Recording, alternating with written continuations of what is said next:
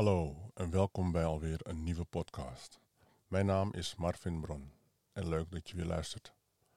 Naar aanleiding van de positieve reacties op de vorige podcast, waarin wij het hebben gehad over het belang van de aanwezigheid van de vader bij de opvoeding van een kind, is gebleken dat dit onderwerp onder heel veel mensen leeft. Om die reden gaan wij wederom in op dit onderwerp. Ditmaal met twee andere gasten. Mijn gasten van vandaag zijn Frankie Trustful en Claudia. Claudia is werkzaam bij jeugdzorg en onderwijs. En ik ben heel blij dat zij vandaag mijn gasten zijn en heel erg benieuwd wat hun visie en ervaringen over dit onderwerp zijn. Ik herhaal het onderwerp nog een keer. Het belang van de vader bij de opvoeding van een kind. Hoe belangrijk is het dat de vader tijdens de opvoeding in het gezin aanwezig en betrokken is? Fijn dat jullie er zijn. Uh, wil ik je vragen, wil ik jullie vragen om jezelf even voor te stellen. En even te vertellen wie je bent en uh, wat je van belang vindt. Hè? Je leeftijd, je situatie. Uh, dus wie van jullie mag ik als eerste het woord geven? Nou, ik zal wel um, me voorstellen. Oké. Okay. Nou, mijn naam is Claudie Belgrave. Ik ben uh, 48. Ik heb twee kinderen. Um, wat ik doe is, ik werk in, uh, deels bij jeugdzorg en deels in het onderwijs. Oké. Okay. Uh, ja, Oké, okay, dankjewel. Ja? Dankjewel. Nou, jij mag. Oh, ik mag. Ja, jij mag. nee, goed. Uh, Frank Trustful, 52 jaar, brandweerman van beroep. Ik heb vijf kinderen. Ik heb uh, drie meiden en twee uh, jongens. En uh, uit twee relaties. -hmm. ja, en ik zie mijn kinderen nog steeds. En we hebben het nog steeds leuk met elkaar. Dus ja, dat was het zo'n beetje. Oké, okay. oké, okay, dankjewel. Nou, nogmaals, ik ben heel blij dat jullie erbij uh, zijn. En uh, dat jullie uh, ja, willen vertellen hoe jullie dit zien. Um, ja. Dus om het onderwerp nog even te herhalen. wat is het belang van de vader bij de opvoeding van een kind? Of anders gezegd, hoe belangrijk is het dat de vader tijdens de opvoeding in het gezin aanwezig en betrokken is? Nou ja, zoals ik al zei, um, naar aanleiding van de vorige podcast uh, hierover. Een aantal reacties gekregen van mensen die mee wilden praten, die hun mening over wilden geven, die het een interessant onderwerp vonden. En uh, nou ja, dit keer uh, zijn jullie van de partij. En ja, hoe belangrijk vinden jullie het dat de vader aanwezig is? vinden jullie het überhaupt belangrijk? Wat kan je hierover vertellen? Frank. Nou, ja. ja, nee, ik, ik denk dat het een, één, een heel mooi uh, onderwerp is. Hè? Uh, omdat ik heel weinig uh, over de vaderrol in een gezin hoor eigenlijk. ik ben zelf een vader en ik heb kinderen uit twee relaties, vijf kinderen. En vanuit mijn vadervisie vind ik het heel belangrijk dat vaders betrokken blijven in de opvoeding van hun kinderen. En als ze nou wel uh, of niet met de, met de moeder uh, mee samenleven, ik denk dat de betrokkenheid van de vader heel belangrijk is voor, voor, voor, de kinderen, voor hun ontwikkeling. zowel mannen als vrouwen heb ik op de wereld gezegd, gezet, zeg ik even zo. -hmm. En ze moeten de visie van een vader, zowel mijn meiden als mijn jongens, die moeten de, de, de, de manier van denken van een vader moeten ze zeg maar ervaren hebben en ook, en ook weten. Ik denk dat het heel belangrijk is voor een ontwikkeling. In grote lijnen. -hmm. Oké. En um, kan je aangeven wat, je, wat de visie is, of wat jouw visie is? Of wat je precies bedoelt met visie? Ja, Nou, mijn visie, met mijn visie als vader en als man bedoel ik eigenlijk eh, dat uh, als je het bijvoorbeeld hebt over een uh, kinderen die opvoeden in een eenoudergezin, dus met de moeder vaak is het, mm -hmm. dat de kinderen, zoals de jongens als de meisjes, alleen de visie en de opvoeding van een vrouw hebben meegekregen. En natuurlijk is het als een, voor een alleenstaande moeder heel zwaar om alleen voor de kinderen te zorgen, maar die is eigenlijk de, de vaderrol uh, onbewust bewust ook aan het, aan het invullen. En men verwart uh, de, de rol van een vader met de rol van een moeder die de vaderrol invult. Dat zijn twee verschillende dingen.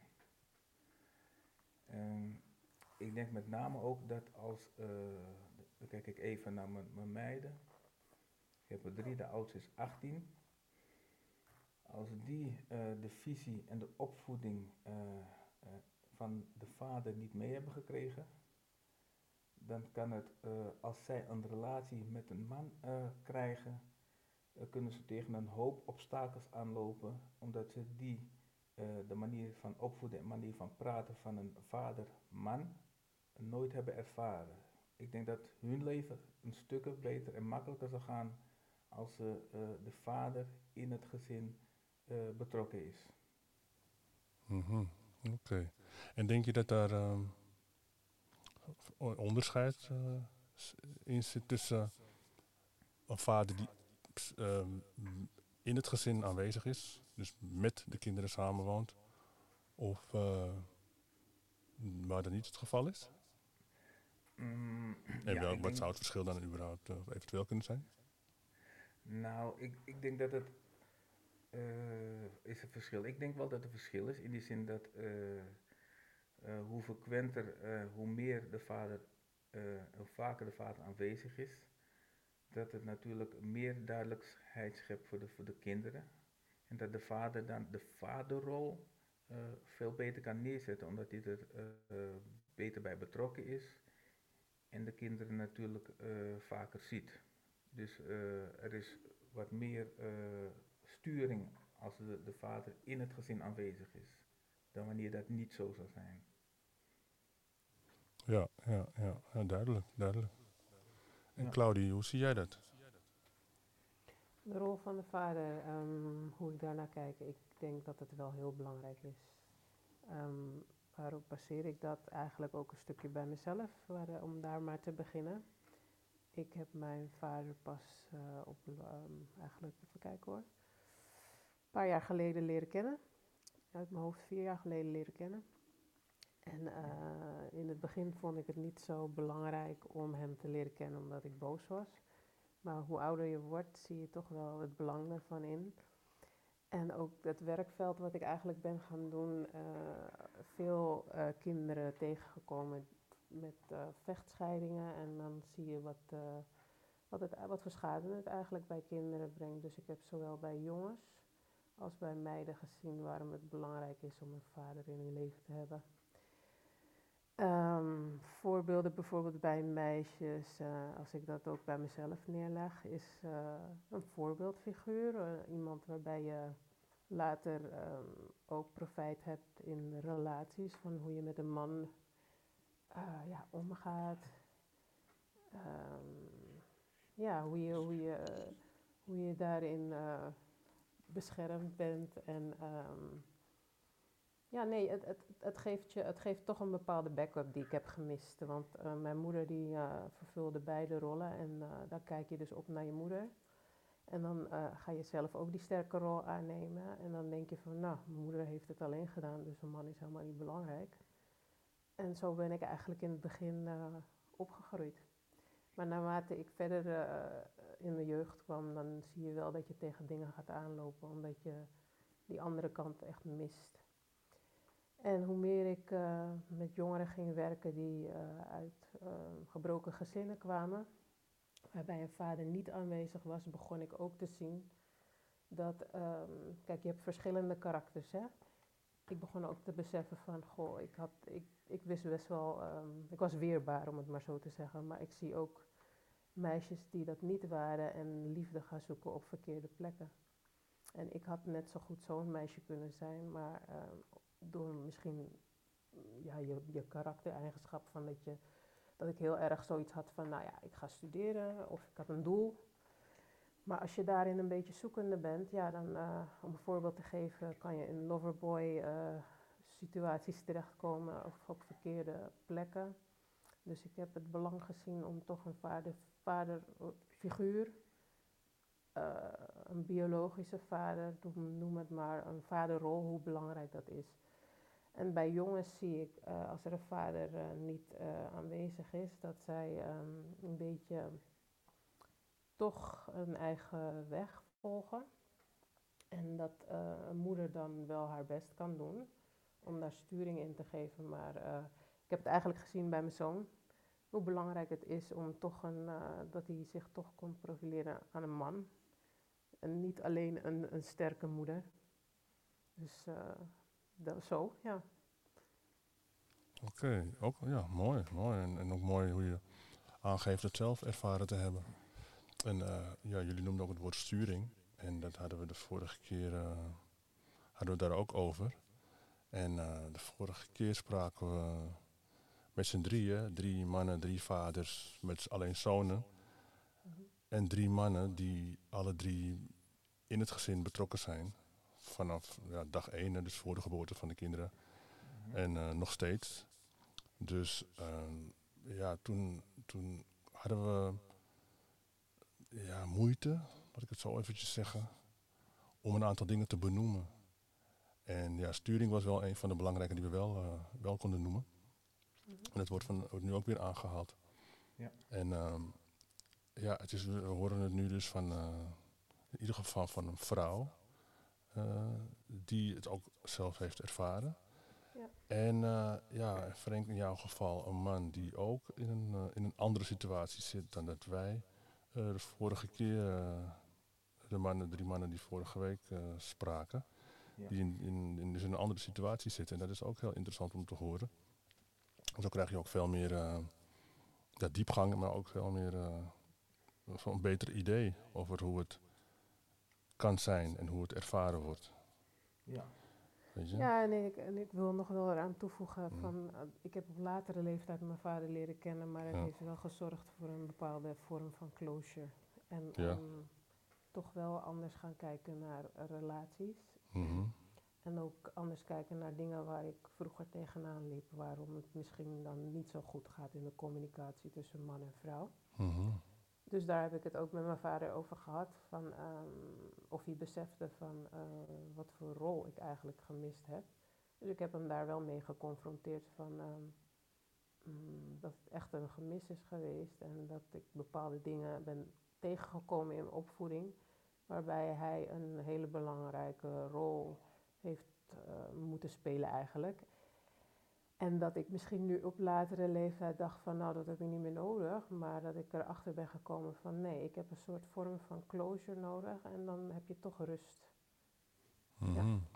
ja. dus, en, uh, en, hoe heeft je vader erop gereageerd?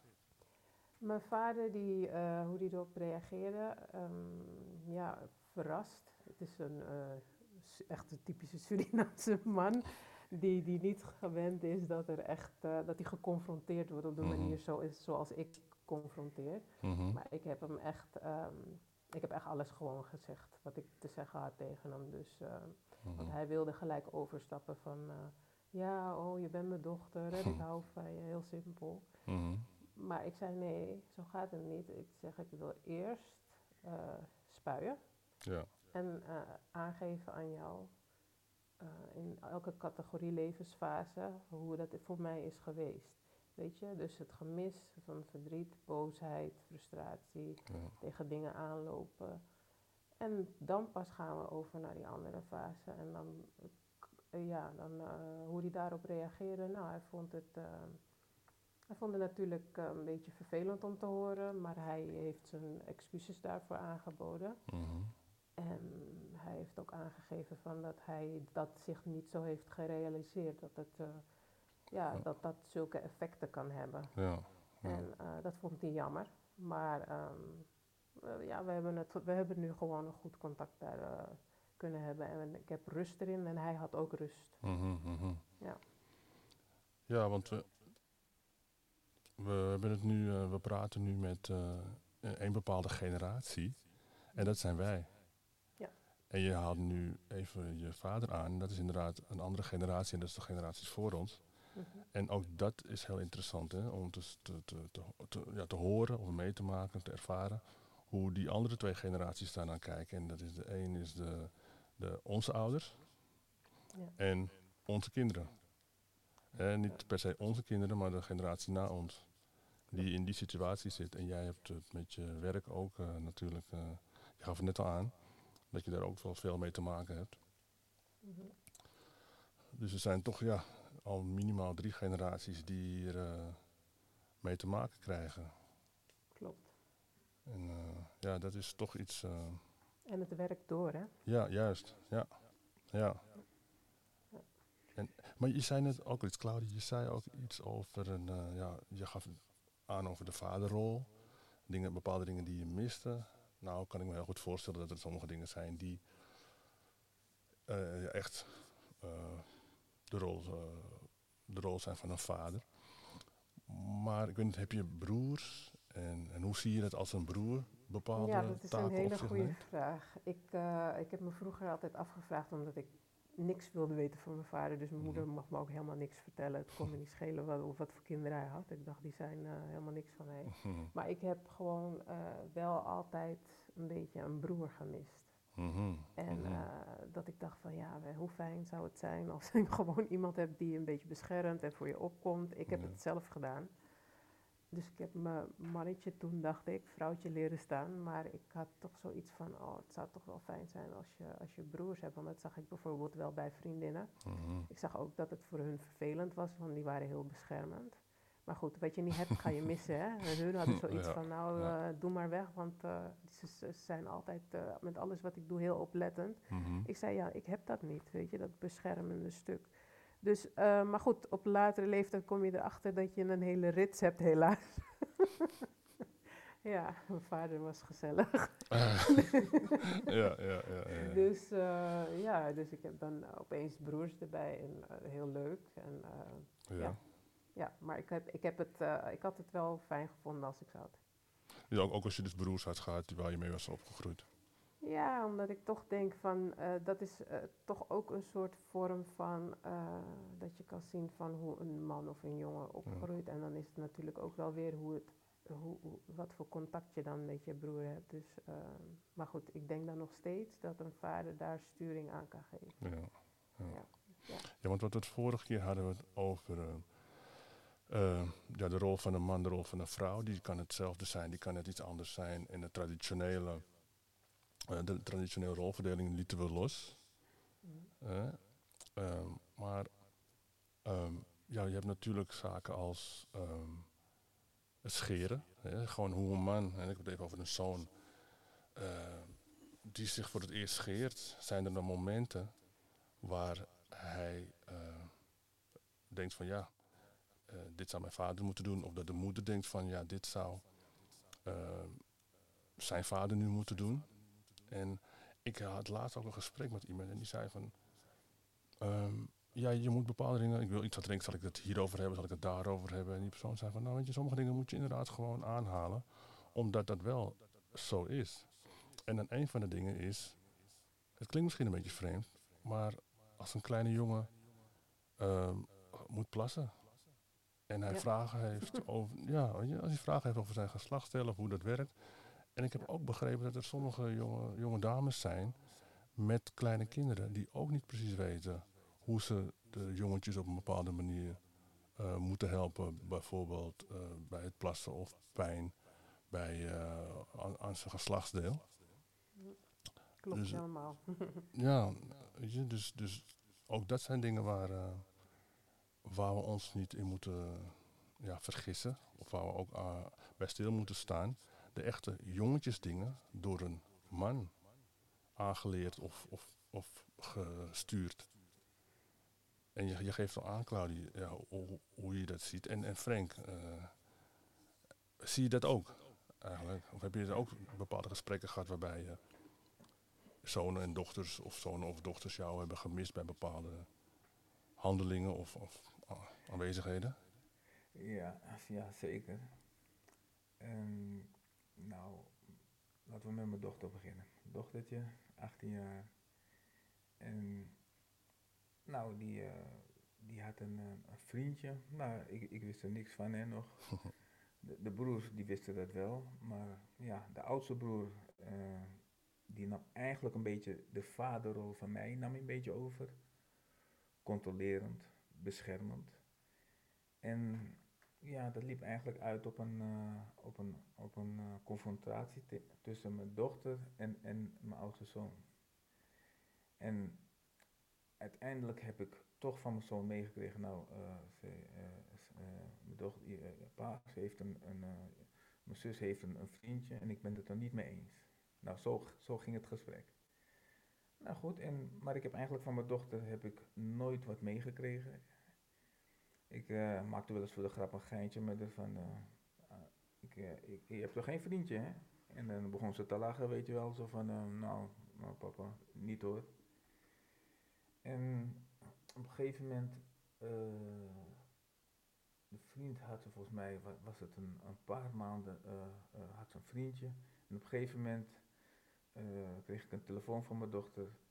Ja papa, wanneer kan ik je zien? Een andere stem uh, kon ik horen dat ze echt met iets zat. Iets zat er heel erg dwars. Nou, dus ik heb gezegd, schat, is goed, uh, dan uh, moeten we even afspreken. Dus we hebben toen afgesproken en toen heb ik er opgehaald in, in Amsterdam, hebben we afgesproken.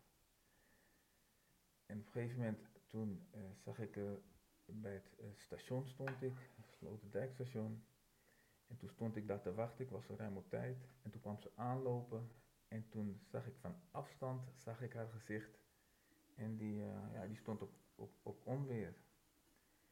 Dus die, die kwam op een gegeven moment kwam ze dichterbij en toen keek ik naar de gezicht. En toen dacht ik, oh.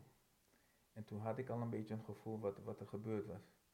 Dus ze kwam, ik zat in de auto, ze kwam uh, naast me zitten en ze stortte in tranen uit. Uh, huilend. Uh, ja, ik, ik zag dat, ik voelde de verdriet. Nou, ik heb haar daar getroost. En op een gegeven moment uh, zijn we naar huis gereden. Nou, toen heb ik wat te eten voor haar gemaakt. We hebben rustig gegeten. We hebben over van alles en, en niks gesproken. En op een gegeven moment zei ik tegen mijn dochter: Nou, schat, ik zeg, ik heb wel een beetje het idee wat er aan de hand is. Ik zeg, je hebt nooit met papa erover gesproken. Ik hoorde wel iets over een vriend, maar uh, ik had gehoopt dat als dat zo was, dat je met papa erover zou praten. Je? Kan er gewoon over praten met me. En, uh, ja, en misschien kan ik je helpen. Nou, dat was dus zo. Ze had dus een vriendje en dat vriendje die had het uitgemaakt. Dat was het eerste vriendje. En uh, ja, en het is op een manier gegaan. Hoe het precies gegaan is, uh, weet ik niet, maar het is dus uitgegaan. En nou, daar had ik er eigenlijk al een beetje voor gewaarschuwd. Ik heb gezegd, nee, als, het, als je een vriendje hebt, laat papa dat gewoon weten. Want als ik dat weet, dan, uh, nou, misschien ouderwets hoor, uh, moeten we misschien even kennis maken met de vriend. Misschien met de ouders even kennis maken. Zodat we weten, ja, met wie we te doen hebben. Ken ik haar ouders en, en de ouders kennen mij ook. Uh, en dat was eigenlijk mijn boodschap naar mijn dochter toe. Kijk, als uh, papa de ouders van jouw vriend hadden gekend, dan had, hadden bepaalde dingen gewoon heel anders gelopen. En dan uit respect en natuurlijk om, omdat we elkaar kennen. En dan, ja, dan lopen dingen toch even anders dan wanneer de ouders niet in beeld zijn, de vader niet in beeld is. En eigenlijk, uh, uh, ja, degene die uh, de gezin, hun kinderen beschermt, die is niet aanwezig. -hmm. Ja, en dan heb je het risico dat er bepaalde dingen toch een hele andere wending krijgen dan wanneer de vader wel in beeld zal zijn. Ja. Ja. En, en, en om niet te diep op in te gaan, maar dat is dus op een vervelende manier geëindigd, haar relatie. En ja. daarvan zeg je, um, dat is ook mede geweest doordat jij de ouders niet hebt, hebt gekend. Ja, absoluut. Geen kennis is- hebt gemaakt.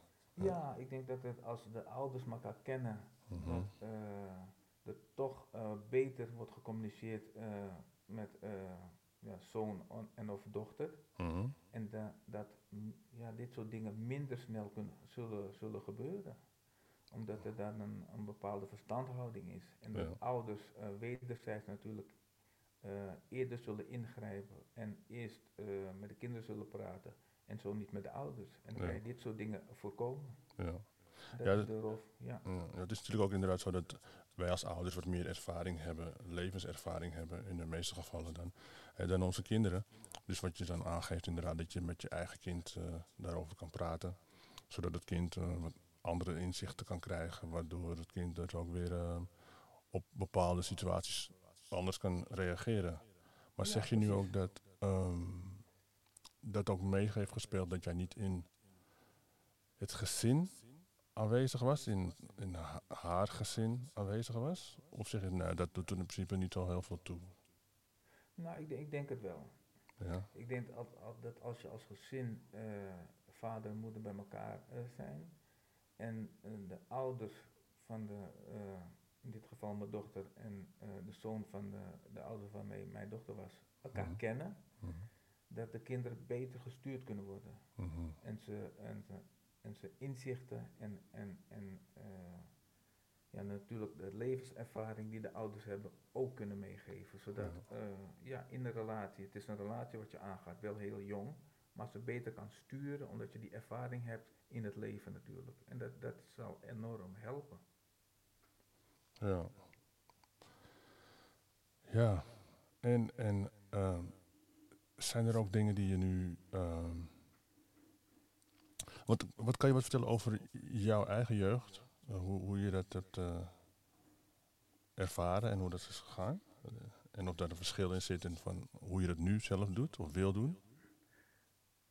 Nou, er zit wel verschillen. Kijk, mijn moeder was ook een, een alleenstaande ouder. Mhm.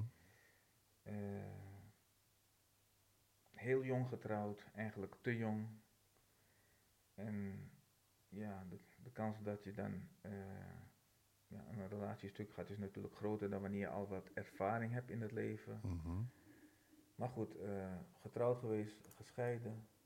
En eh, uiteindelijk ook mijn moeder, de, de, de, de moeder en de vaderrol op zich moeten nemen. Ja. Nou ja, goed, mijn vader zagen we niet echt vaak. Op een gegeven moment is mijn vader ook verhuisd eh, naar Suriname. Mhm. Dus de, de vaderrol werd, werd wel eh, ja, min of meer eh, door de nieuwe vriend van mijn moeder ingevuld. Maar Mhm. niet al te diep, want mijn moeder die vond dat niet nodig. Zij zou het alleen doen. Mhm. Ja. Weet je, dus dan, dan, dan eh, wil de moeder toch beschermend zijn naar haar kinderen toe. En eigenlijk is dat, is dat voor de, de vriend in die relatie is het eigenlijk best wel een, een, een moeilijk iets, heb ik ge, dat is een hele lastige positie waar die in zit. Mhm. Ja. Want de ene kant mag je niks zeggen, Mhm. maar de Mhm. moeder die, die bepaalt dat wel, want het zijn mijn kinderen, weet je wel. Ja, ja. Dus dat is best wel een hele gevoelig iets.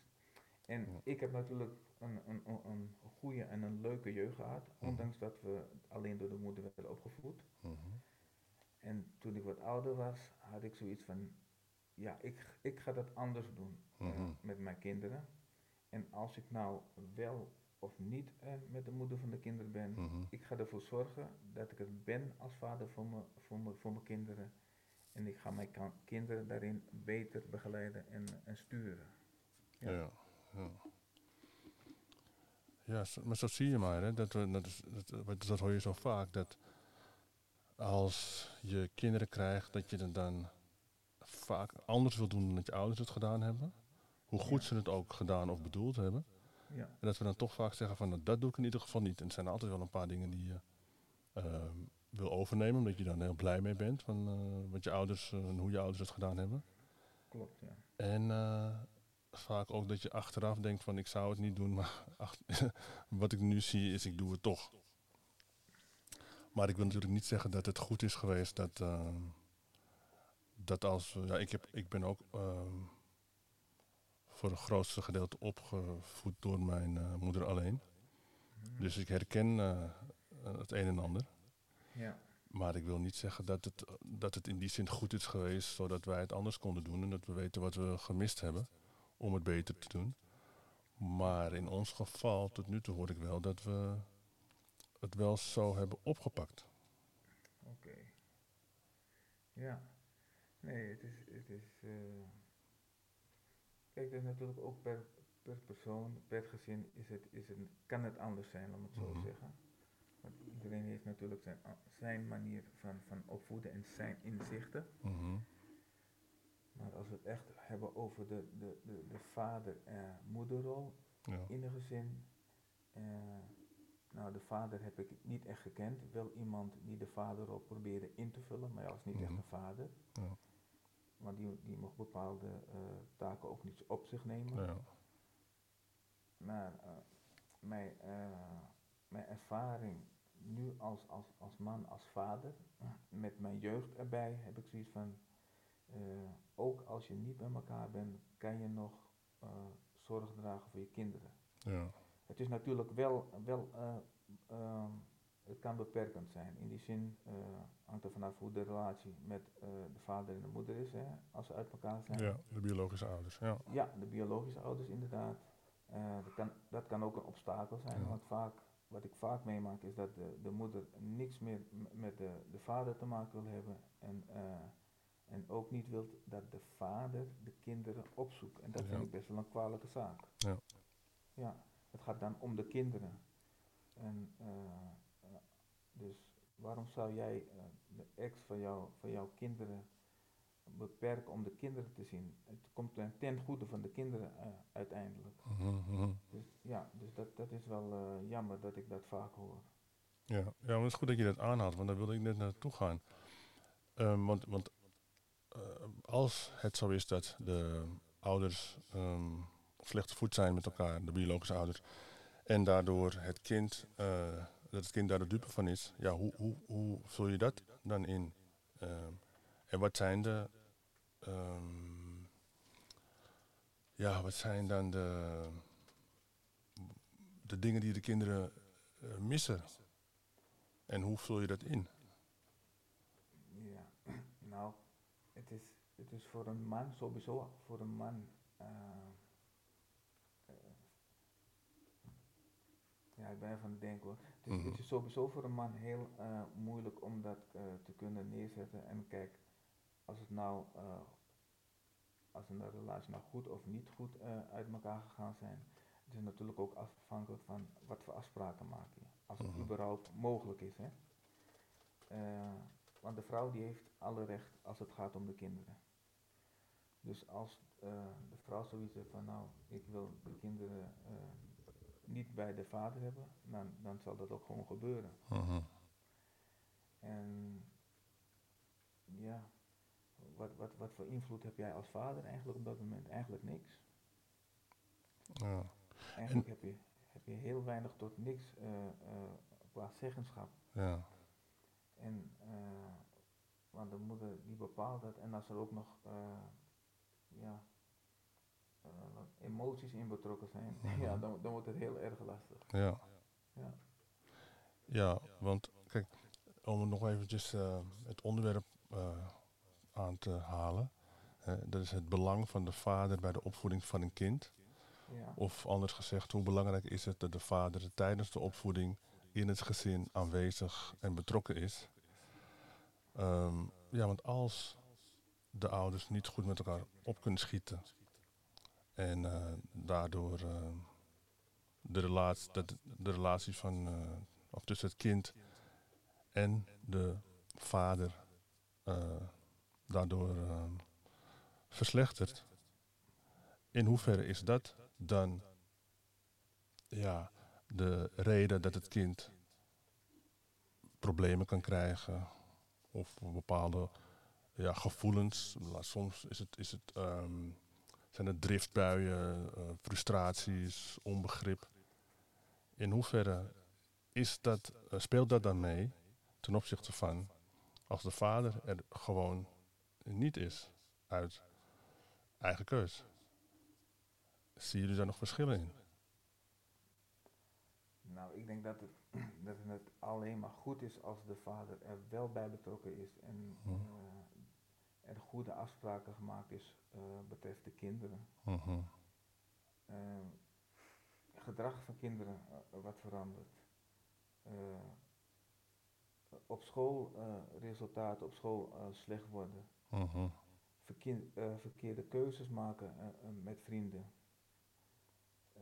Ja, al dat soort zaken zijn natuurlijk, ja, die zijn natuurlijk heel erg aanwezig op het Mhm. moment dat de relatie met de vader niet, eh, niet goed is. Ja. Ja, absoluut. En Zien jullie ook nog echt verschillen tussen zonen en dochters? We hebben het al heel even aangestipt, maar... Ja, eh, echt verschillen. Ja, kijk, de, de- althans mijn ervaring is, is dat de, de, mijn meiden die trekken heel erg eh, naar mij toe. mhm. Dat, en het is natuurlijk eh, de, de man. En de vader is die, die, die eh, ja, ik wil niet zeggen verpesten. maar eh, die dochters die worden toch aardig vertroeteld door, door de vader. Mhm. En het is echt een, een, een beschermende factor natuurlijk ook wat je als vader hebt hè, naar je Mhm. dochter toe. Ja. Ja, dus ik denk dat de, de, de band met, met, met mijn dochter is, is wat eh, emotioneler en wat, wat, wat eh, betrokkener dan, dan de jongens. Mhm. Ik wil niet zeggen dat mijn jongens niet, niet, eh, niet van me houden, want jongens die zijn gek op me. Mhm. Maar het is toch een andere, hele andere band die ik met mijn dochter heb als ik het vergelijk met mijn, mijn zonen. Mhm. Ja. Die, Ja. die, die, die, die vaderrol en, en die vader, die, ja, die, eh, die is heel belangrijk voor een vrouw. En zeker ook voor eh, haar ontwikkeling. En ook als, als, als, eh, als voorbeeld. Mhm. Ja, die hebben een voorbeeldfunctie. Ja. Ja. ja, dat hebben we de vorige keer ook besproken en aangehaald. Dat de kinderen zien natuurlijk ehm, hoe papa en mama met elkaar omgaan. En eh, dat is dan een heel belangrijk beeld dat ze, dat ze zien. En dat is alsof de ouders nu wel of niet bij elkaar zijn. De kinderen spiegelen zich daar toch aan. En eh, er, is een, eh, er is een bepaald traditioneel verdeling, of tenminste een, een invulling, waarbij in een oudere gezin ehm, kinderen zijn bij mama. En de, de moeder is dan bijvoorbeeld, eh, staat niet op goede voet met, eh, met de vader, met de biologische vader. Ja. En ja, dat, dat, dat zien de kinderen gewoon elke dag. Elke Ja. dag, de hele dag door. En in het geval van een moeder die, die, ook, die zich ook verbaal uit over de vader en over eh, de, de rol van de vader, Ja. die er een, dat hij die niet invult, naar behoren invult.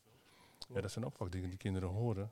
En dat is dan ook het tegenovergesteld, dat wanneer de vader er wel- is en zich eh, en, en, en het gezin wel in harmonie leeft.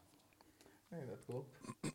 Maar ik wil wel iets eraan toevoegen, want Mhm. ik zie natuurlijk verschillende gezinnen, maar je Mhm. hebt ook vaders die eh, eh, wel door moeders betrokken worden, maar die teleurstellen. Hè? Die maken beloftes en die komen Mhm. ze niet na. Ik zie het Ja. effect ook daarvan. Dat eh, kinderen heel erg verheugen op afspraken en dan komen de vaders komen die afspraken helaas dan niet na. Ja, En dat, is, eh, eh, dat vind ik dan heel jammer. ja, En ehm, dan probeer ik wel heel erg in die rol te springen van ehm, besef dat als jij niet consequent bent in dat stuk, dat het voor hun ehm, ja, dat het een gemis is. Want Mhm. ik denk van een kind heeft dan heel erg behoefte aan een contact en dan wordt die behoefte niet vervuld. ja, Dat is, dat is weer heel jammer als dat Ja. niet gebeurt. Maar voor vaders die, kijk, je hebt verschillende situaties. Je hebt ook natuurlijk vaders die heel graag willen en moeders die daar weer dwars in zijn, Mhm. omdat emoties misschien eh, te veel een rol spelen. ja, Maar wat mooi is, is van als twee mensen uit elkaar zijn, eh, dat ze op één lijn kunnen staan. mhm, Want dat, dat zie ik ook. Mhm. En dan zie je hoe mooi het kan zijn als bijvoorbeeld er situaties zijn die eh, niet goed lopen met een kind en als ouders daarover in gesprek kunnen gaan. Je hoeft je mhm. niet altijd eens te zijn, maar je kan, ik vind communicatie heel belangrijk, dat het bespreekbaar is. En dat er dan eh, een, kind, een kind die ziet dat daar weinig ruimte in is om te spelen, die, eh, die heeft daar baat bij. Maar zodra ouders een eigen, eh, ja, hoe zeg je dat, een eigen manier van opvoeding hebben en een kind komt dan weer bij eh, de ene ouder, dan moeten die kinderen Ja. resetten. Ja. En die hebben er last van. Mhm, En daar mhm. ontstaat die wrijving, want dan heb je een van de ouders die weer lelijk praat over de ander Mhm. en dat is zo vervelend. Ja, en kan je daar ehm, kan je daar ook benoemen wat de kinderen ervaren? Dus, dus hoe concreet kan je dat maken? Hoe, hoe concreet kan je, de, eh, kan, je kan je aangeven wat die kinderen voelen na zo'n teleurstelling? Of het nou de vader is die beloftes doet en niet opkomt dagen, of dat de moeder ervoor zorgt dat de vader de kinderen niet kan zien. Maar wat zijn de, Wat de gebeurt. uitingen van de kids? Nou, eh, het heeft, wat, eh, wat ouders niet beseffen is dat je een loyaliteitsconflict ontstaat. Dus dat kinderen ehm, de ene ouder in Mhm. bescherming gaan nemen en dan is het resultaat dat ze eigenlijk zich niet uiten op momenten dat er situaties ontstaan waarbij ze hulp nodig hebben. Omdat ze denken van, ehm, mijn vader reageert dan weer boos op mijn moeder, dus zeg ik maar niks. Ja, ja, Dus in ja. dit soort situaties heb je heel vaak dat er dingen met kinderen gebeuren waarvan allebei de ouders niet op de hoogte zijn. En dan is het misschien, gezien mijn rol, weet ik soms, of ik kan dat gewoon zo zeggen, dan, ik weet vaak veel meer dan ehm, de ouders weten Mhm. over hun kind. ja. En dat hoort eigenlijk niet. Ik ben wel blij dat ik die rol kan vervullen. Mhm.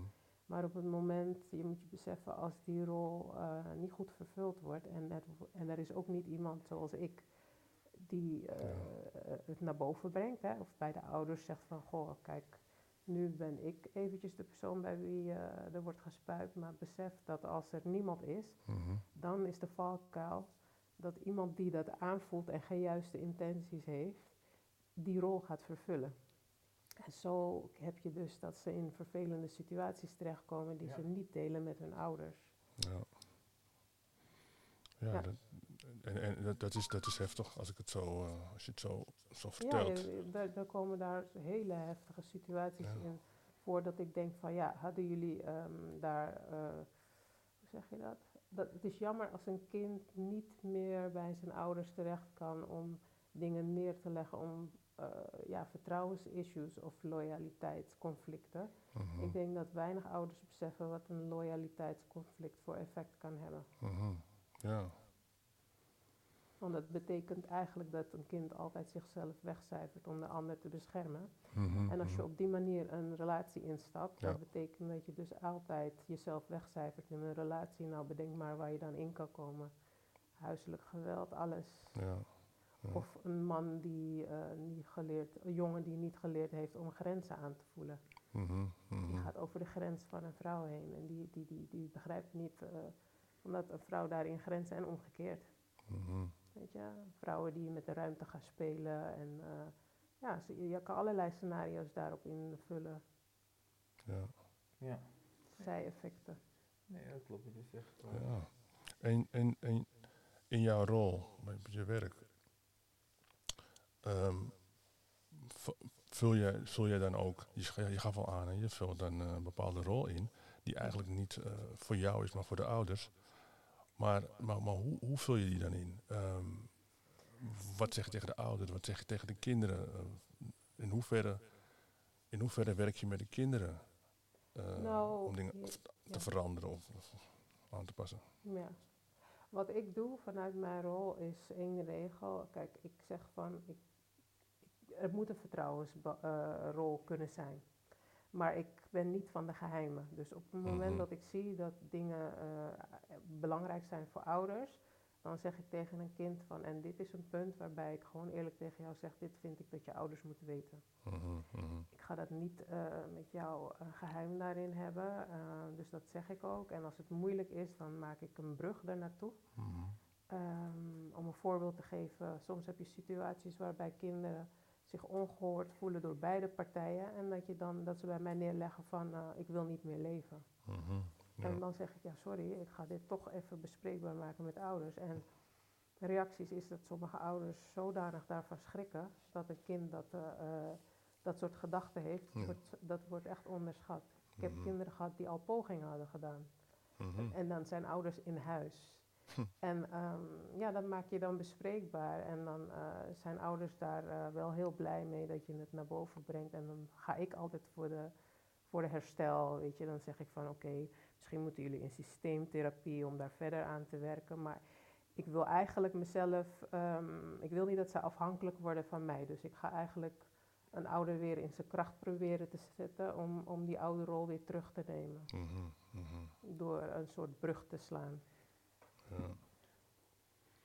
En dat, ja, dat beantwoordt dan eh, eigenlijk al van hoe belangrijk het is dat de ouders, eh, beide ouders in principe, eh, in het gezin zijn. Of betrokken zijn bij de kinderen in ieder geval. Klopt, ja. En dan in mindere mate dat ze al, allebei echt aanwezig moeten zijn in hetzelfde gezin. Maar wel dat ze heel belangrijk zijn bij de opvoeding van de kids. En, ja, en, eh, dat, ou- en die ouders mogen dus hopen dat er eh, mensen zijn die, die... Kijk, vertrouwenspersonen zijn, moet je soms hebben, hè? mhm, Maar het is ook fijn dat die vertrouwenspersonen weer aansturen op de ouders. Dat doet niet iedereen. mhm, mhm. Op die ouderrol die heel belangrijk is. Dus dat ze meer, eh, dat ze zich meer bekommeren om de kinderen, of dat ze zich be- meer bezighouden met de kinderen. Ja. Doe je dat? Ja. Ja. Ja. Ja, dit is, dit is een duidelijke, duidelijke antwoorden over eh, hoe belangrijk het is. Hè? En, eh, en, en heb je daar met je vader toen ook op deze manier over gesproken? Of heb je het meer Ja. uit emotie? Gezien mijn ervaring heeft hij echt pech gehad met mij. Want ik heb hem alles gegeven. Hij kreeg van mij gewoon een, een levenspak slaag van alle ontwikkelingsfasen waar hij in gemist is. Dus dat Mhm. kan ik hem geven. Hij vond het niet leuk. Nee. Hij zei, oh, dit heb ik nog nooit zo meegemaakt. En mijn zus die zat ernaast en die zei alleen van, eh, nou, dat mag je dan even meedoen, hè? dus die ging aanmoedigen van, eh, eh, Mhm. zo, die ging me daarin ondersteunen. Die vond het heel goed dat ik ging confronteren en hij probeerde het steeds te strijken. Maar iedere Ja, keer zei ik, ja. nee, je moet eerst even naar me luisteren. Ja. Van, dat, hij, dat hij ook ging beseffen eh, naar, naar het pijnpunt. Want kijk, hij wilde niet mee naar dat pijnpunt. Hij zei, ja, ik vind het heel pijnlijk om het te horen. Ik zeg, ja, maar je moet het toch horen. En ik doe dat niet om jou, eh, dat ik je wil straffen. Maar ik zeg, ik wil wel dat je me begrijpt. Ja. En op het moment dat het begrip er was, dan is het voor mij ook klaar. Want ik hoef je niet te gaan straffen. Hij is Mhm. al ouder. Ja. En ik kan, het, ik kan de jaren toch niet terugkrijgen. Maar eh, het feit dat hij zei van ja, het spijt me dat ik er niet ben geweest. En ik Mhm. besef, eh, ik heb het niet, ge- dat vond ik heel mooi dat hij zei, ik heb me niet beseft Mhm. eh, hoe dat eruit heeft gezien. Dus hij Ja. zei echt zo van, op zijn Surinaams van sang. Dit soort dingen heb ik nooit gedacht. Ja. En dat hij Ja. zei van, dat hij me bedankte dat ik hem eh, dat inzicht heb kunnen Mhm, geven. Dat is wel mooi. Ja, Dat dat is wel zeker mooi. Ja. Ja. Ja, want er zijn, er zijn veel mannen, eh, ook vanuit de Surinaamse, vanuit eh, ja, onze achtergrond, onze Surinaamse achtergrond, bij wie dit eh, voorkomt. En je gaf al aan, het besef was er niet bij jouw vader. En hij is maar één persoon, maar het besef zal bij een- heel wat mannen niet zijn geweest. Alhoewel er toch wel voor een deel wel wat besef is bij velen. Maar toch, het is denk ik toch ook belangrijk om, om, om mee te nemen hoe zo iemand, iemand, een man van die generatie in zo'n situatie, ja, hoe hij eh, daarmee om is gegaan. Mhm. Dus eh, dat is ook wel interessant om. eh, Nou ja, om, ik zal een mooi voorbeeld geven om, om het toe te lichten. Hè? Want dit is misschien een situatie waarin veel, velen zich kunnen herkennen. Mijn moeder hield het tegen. Mhm, En ik heb tegen mijn, mijn vader, die heeft zich af laten poeieren. Mhm, En ik heb hem dus eigenlijk daarvoor aangepakt dat ik zei, ik had liever gehad dat ik weet dat jij moeite had gedaan. mhm. Ik zeg, kun je mij vertellen waarom je erbij neer hebt gelegd? En hij zei, ja, je moeder was een nieuwe relatie begonnen en ik dacht, het zit goed zo. Ik zeg, ja, en ik er dan? ja, En toen ging hij nadenken. Toen zei ik, dat is lekker makkelijk.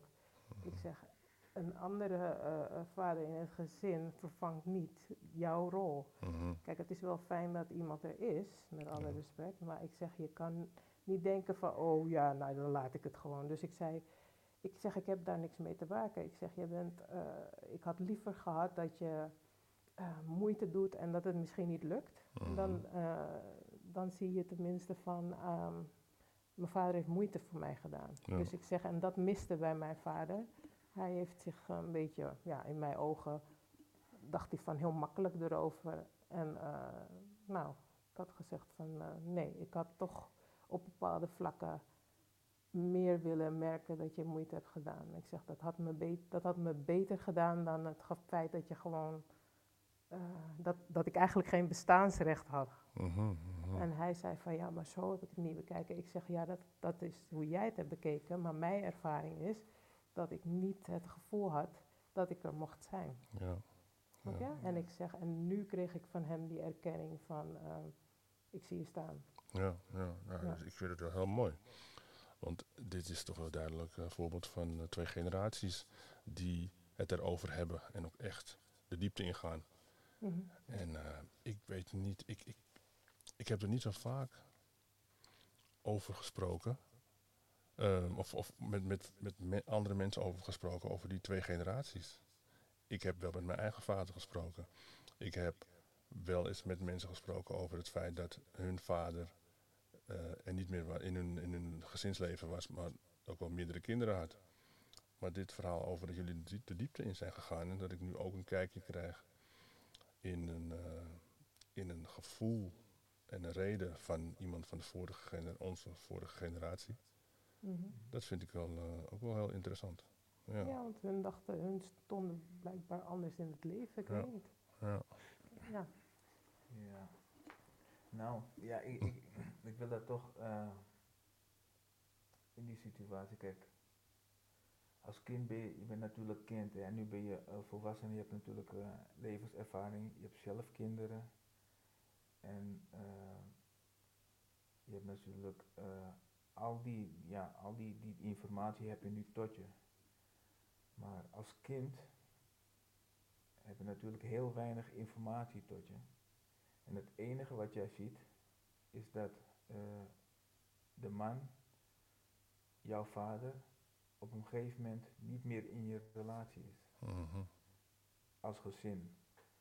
Eh, de reden is niet altijd duidelijk of bekend voor kinderen. Wat kinderen wel zien en voelen en merken is, is dat vader opeens weg is. Ja. Kijk, en eh, wat, wat de reden eh, daarvan is, ja, daar kom je vaak heel laat achter. Eh, als de relatie tussen de, de vader en de moeder niet goed is geweest, kom- kan je daar heel laat achter komen. En in die tussentijd heb je natuurlijk wel die vader, persoon die, die je natuurlijk heel veel mist. Ja. Dus eh, ik kan me zo voorstellen dat, dat, dat kinderen die op jonge leeftijd eh, die vader zien weggaan, het huis zien verlaat, eh, verlaten, het gezin zien verlaten, dat het voor hun natuurlijk heel erg zwaar is en moeilijk is om, om te begrijpen wat daar nou eigenlijk gebeurd is. Ja, ja. En, en, en zeker als er ja, tussen de vader en moeder natuurlijk geen of hele slechte communicatie is. ja. Maar zo zie je maar dat, dat, dat die, die, die vaderrol eh, heel belangrijk is. Het, het, het zorgt ervoor dat ehm, bijvoorbeeld mijn dochter de visie en de ervaring van de vader meekrijgt. En, dat, en die zorgt er weer voor dat als hij later een vriend, een man heeft, dat ze dan eh, minder snel in situaties terechtkomt eh, dan bij een, een dochter die geen vaderrol heeft gekend of Ja. ervaren. ja. Nou ja, het, be- het belang- om daaraan een toevoeging te doen, wat ik bij meisjes merk, is dat die vaderliefde wel heel belangrijk is. Op het moment dat je hebt ervaren wat het is, eh, vaderliefde is, Ja. dan ga je ook eh, wat krachtiger in je fundament staan van Mhm. eigenliefde en eigenwaarde. En als een vader daar heel, op, heel erg op heeft gezeten om te zeggen van eh, je bent goed zoals je bent. Mhm. ehm, ehm, eh, in mijn ogen doe je het fantastisch. Dan heeft zo'n meisje al een basis van zo, mijn vader die staat eh, achter mij, ik kan de wereld in. En als zij een man tegenkomt die haar niet op de waarde schat, dan heeft ze al een vader gehad die heeft gezegd dat het goed is. En Mhm. meestal hebben die eh, in die oudere generatie hebben weinig vaders die zeggen van ik hou van je, je ziet er goed uit, je bent een prachtige meid of Mhm. je bent goed zoals je bent. En dat, Ja. dat, dat wordt dan gemist, want die oudere generatie wist niet zo snel te zeggen van ik hou van je. Nee. Want ik zei Ja. het ook tegen mijn vader, nou, heb weinig gehoord hè, want Mhm. ik had wel mijn stiefvader. Maar die zei, ja maar je weet het toch? Ja, ja, ja. Dan zei ik, ja, ja maar soms als, als kind wil je het horen. ja, ja, Weet je? ja. Ja, het is echt heel belangrijk. En vooral van je vader. Ja. Wat ik ook eh, veel merk is dat de dochter, ehm, die spiegelt zich, althans die, sp- die spiegelt zich niet, maar die, wat je net aangeeft, die, ehm, die heeft een, een bepaalde relatie met haar vader. Die kijkt tegen haar vader op, haar vader Ja. vertroetelt haar, die van haar vader eh, eh, ehm, troost haar enzovoort. Maar inderdaad ook geeft haar de complimenten, geeft haar, de- geeft haar de waarde die ze, die ze heeft. En geeft aan hoeveel waarde ze, van hoeveel waarde ze is. En moet je ook corrigeren. Ook dat, absoluut, Ja. absoluut. Maar ik zie dan ook wel dat vaak ehm, de meisjes een man nemen die of op hun vader lijkt, of iets weg heeft van die vader, of niet minder mag zijn dan dat de vader hen heeft bijgebracht. En Ja. met mannen, ja, Mhm. moederskindjes, mannen willen verwend worden. Ja, ja, ik overdrijf nu hoor. Maar, eh, ja, nee hoor. oh, ik overdrijf niet. Oké, ik sorry Frank, ik eh, overdrijf niet. Weet je, maar dat wij, ook, dat wij ook wel weer kijken naar een... eh, ja, een vrouw moet wel net zo sterk zijn of zo lief zijn of zo goed en goedig zijn als onze moeder. Maar even van de, van de meisjes naar eh, een vader en naar een, een, een partner toe. Herkennen jullie dat? Nou, eh, ja, die, die vaderrol, die vaderfiguur, hè, Mhm. eh, die gaan ze dan eigenlijk in een, in een man eh, zoeken. Weet je, omdat ze dat, dat gemis van die vader, die willen ze dan opvullen door een, een man die die vaderrol voor hun invult. Dat, dat, dat is dan vaak hetgeen wat gebeurt. En als de, pers- de, de, de partner nou wel of niet bij haar past, Mhm. ja, dat, is, dat, dat, dat wordt dan op de tweede plaats gezet. Hè. Maar als die vaderrol voor in- ingevuld kan worden, eh, ja, dat, dat vinden ze, ja, wat ik, wat ik gemerkt heb, vinden ze dat ook vaak belangrijk. Mhm, mhm. Die beschermende factor, die corrigerende factor, ondersteunende factor, Ja, die wordt dan vaak gezocht. ja. Nou, we kunnen in ieder geval concluderen dat het gewoon eh, heel belangrijk is dat, eh, dat de vader in het eh, Zeker. leven van een, eh, van een kind is. Beide. Ja, En, eh, ja. en Ja, absoluut ook de moeder, want die wil ik dan zeker ook noemen. Ja, Omdat we specifiek even op de, op de vader zijn eh, gefocust en ingezoomd. Dan eh, kan ik zeggen, denk ik wel zeggen dat, eh, dat die vader absoluut ongelooflijk belangrijk is. eh. Absoluut. En, en misschien zijn niet alle, alle, alle eh, vrouwen het met me eens hoor, maar als je een, als je een, een schip hebt, dan moet je een kapitein hebben. Mhm, mhm, Als de kapitein van het schip gaat, dan is het schip verloren. Je hebt mhm, geen twee kapiteins op een schip, je hebt maar één kapitein op een schip. mhm, mhm. Ja, toch? Ja, je bent degene die de boel een beetje stuurt, of niet? Je hoort, er een schaap, je hoort, als je een schaap hoort lachen aan de andere kant, dan ben ik het. Ja, Eh, Schaapachtig.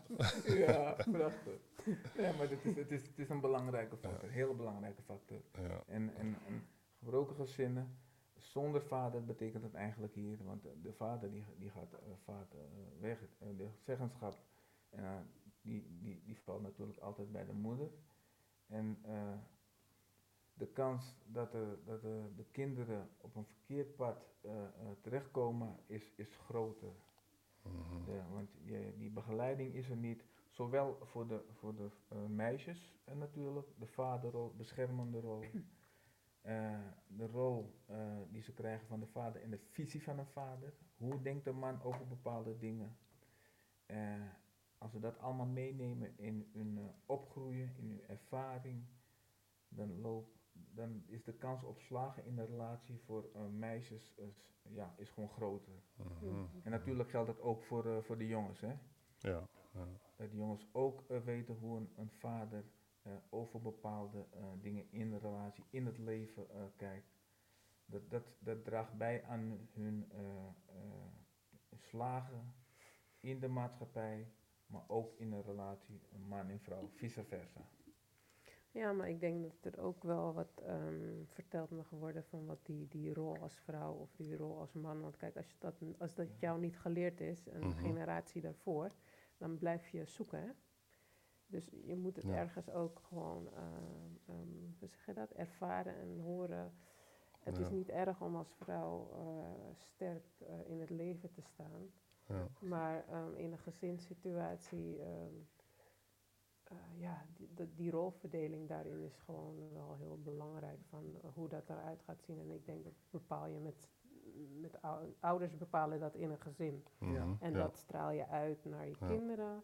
En ik heb zoiets hoe dat er ook uit mag zien, zolang het stroomlijnt en ze leven in harmonie, Mhm. dan heeft dat baat voor de kinderen. Ja, Ja. ben ik met je eens. Ja. Want ik, ik hoorde een, een wijze vrouw, die zei me ooit, zoiets als een, als een sterke vrouw, dat, dat bestaat niet. Ze zegt, je hebt te dealen met de situatie waar je in zit en je Mhm. moet. Ja. Je, ga, je, je, je zet je kinderen niet op straat, dus je moet wel. En eh, dus die, die sterke man, eh, eh, een sterke vrouw, ja, je, je moet wel. Het zijn mijn kinderen en ik, ik Mhm. moet mijn kinderen opvoeden. En als de, de man er nou wel of niet bij betrokken is, ik, ga- ik zal ze moeten opvoeden. Mhm. Ja, je moet door. Je moet Ja. door. Dus Ja. die, die, de term sterke vrouw, met alle respect, hè, want ik hou van vrouwen. Ik Ja. heb zelf kinderen, ik heb een, een moeder en ik hou van vrouwen. Maar eh, die sterke vrouw, ja, je moet roeien met de riemen die je hebt. Ja, maar goed, ik denk dat het ook zo is. Om, je, je wordt wel sterk in de zin van dat je moet gaan compenseren. Je Mhm. gaat twee rollen vervullen. En dat maakt je sterk. En dat maakt, is ook de valkuil dat je valt naar de andere kant omdat je die rol moet gaan vervullen van een man. En als die wel aanwezig is, is dat fijn.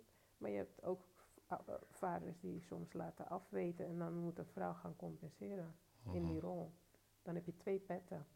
Ja, klopt. Maar als, als die vrouw zwak is, wat hoe ziet het er dan uit? Ja, dan, dan heb je soms eh, situaties die niet zo best eruit zien. Ja, Ja. kijk, maar als een vader nog betrokken is, dan is dat gewoon fijn. Hè? Eh, Nee, nou, daar het ook over. Ja, ja, ben ik helemaal met je eens, hè? Dat ben ik met je eens, tuurlijk. Maar ik denk dat... eh, Kijk, je, je- ja. je, je moet door. Je moet.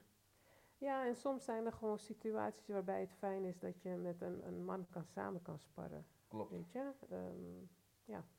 Eh, Kijk, ik heb ook met eh drilljongens in de, in, de, in de Belmer gewerkt. Mhm. En wat ik, eh, ja, als je die jongens dan hoort, ehm, ik kan, I, I can relate. Ik kan, Mhm. ik, ik, het is een gemis van een, een, Ja. een vader, maar soms ook, soms is er een moeder, maar die werkt heel hard en die, Mhm. die geeft geen aandacht aan Ja. de jongens. Ja. Dus wat doen die jongens? Die zoeken hun vertier in de drillrap Mhm. en die gaan daar hun emotie uiten.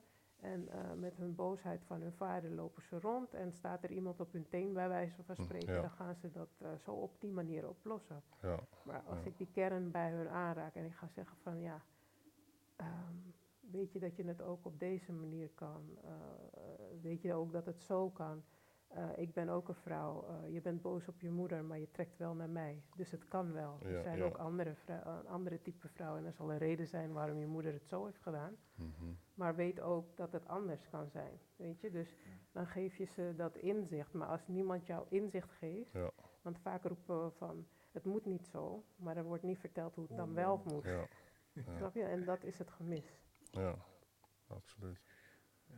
Want ik, ik wil jullie ook vragen, ehm, hebben jullie een, een gouden tip of een paar of adviezen voor, ehm, ja, voor jonge vaders, toekomstige vaders, Ehm, en hoe ze dat in zouden moeten vullen of wat er op hun pad zou kunnen komen? Want dat, is, dat sluit misschien een beetje aan wat je aangeeft van er is een groep, er zijn jonge jongens, in dit geval jongens die zich bezighouden met eh, drill, rap music.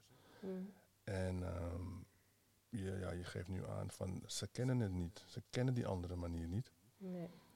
Dus die groep, maar ook de groep die dan misschien niet zo, hef- waarbij het niet zo heftig is, maar bij Ja. wie gewoon eh, wat, wat, wat tips eh, kan gebruiken. Nou, de gouden tip waar ik met hun mee Mhm. gewerkt heb en waarmee ik en wat werkt, is zet drie generaties bij elkaar en start een gesprek. En dan heb je Mhm, het alleen maar met mannen onderling. Begin Mhm. daar. Van wat houdt een rol in? Dat ze het horen van een, eh, een oudere, een middengeneratie. En dan, eh, dan heeft de oudere generatie opeens ook een idee van hoe zij denken. Ja. Dan komen drie werelden samen. En dan Mhm. heb je een gesprek. Ja. En dan kun je ook zeggen van hoe het anders kan en wat belangrijk is. En dan op een later stadium kan je de rol van de moeder erbij betrekken. Mhm, mhm. En heb je het over drie generaties en het alleen maar mannen? Of dat, dat, Nou ja, ik denk in, voor die jong, met name als we het hebben over eh, mijn ervaring met de drilljongens, dan Mhm. eh, is er heel erg een gemis naar die eh, vaderrol. Want Mhm. het is allemaal met positioneren, mannetje staan en Ja. laten zien ik ben de baas en respect op straat krijgen. Mhm. Maar ook omdat er een bepaalde rol mist. En niet weten hoe het anders kan. Of, Ja. of gewoon in een milieu waarbij, waarbij in je opgroeit en je niet hebt geleerd dat het anders kan zijn. Mhm, Dus dan mhm. is het goed om, om die generaties te mixen. Maar dan ook verschillende gezinnen van gezinnen waarbij het allemaal wel goed gaat. En Ja. vertellen aan ouders waarom, eh, waarom het bij hun, eh, hun succeservaringen. Juist, dus Maar, wel- die eh, mix, ja. Ja, en de mensen met de succeservaringen laten voelen hoe het is om een gemis te ervaren. Of misschien niet zo'n goede baan te hebben. Of, weet je, en dan ga je elkaar begrijpen. En dan Ja. kun je elkaar helpen. En dan komen die generaties samen. En dan kun je daarna op zoek naar een oplossing. Ja, ja, dat is mooi, dat is mooi. En eh, wellicht ook een eh, idee voor een, eh, voor een volgende podcast. Ja. Dus, ja. Dat was mijn tip. Wat zei je? Dat was de gouden tip. Dat was toch, ja, nou, ik vind het een, een hele mooie tip. Ja, Want toch? Ik zat, ik zat ehm, wat, ja, wat je aangeeft, vooral die mix vind ik zo mooi. Omdat als je een zoon hebt of een kleinzoon, eh, de jongste generatie hebt, die zijn vader niet in zijn gezin heeft. En die vader heeft, had, zijn, had zijn vader niet in zijn gezin. En dan blijf je Mhm. toch een beetje in diezelfde hoek. Maar door Ja, die Dus dan mix. blijft het een Cirkel. mix. Ja. Ja, maar door die, door die mix inderdaad, want dat is wat, wat ik een beetje naar zocht. Dat eh, mensen zijn die, die, die, die, die informatie door kunnen spelen van hoe het kan en hoe het wel kan en hoe het Ja. eh, beter kan en hoe het Ja. kan slagen. Ja. Ja, want als je in één generatie elke keer een vader weg is, dan leert die generatie nooit hoe het kan zijn. Ja. En dan moet je die echt wel laten mixen met een lijn die goed loopt en vertellen waar die successen in zitten. En dan kan, dan kan het altijd vanuit een bepaalde generatie doorbroken worden. Mhm. En dan kun je hem herstellen, de lijn. Ja. is familieopstelling. Dus ja. Nou ja, die, die, die, die staat. Dus eh, Het zijn allemaal indoor tips. nee, maar ik doe het voor een, eh, het is voor een goed doel. En Ja. ik, ik, ik heb zoiets van, ehm, ja, ik, ik denk je kan, eh, niet omdat je iets gemist hebt en het er niet is.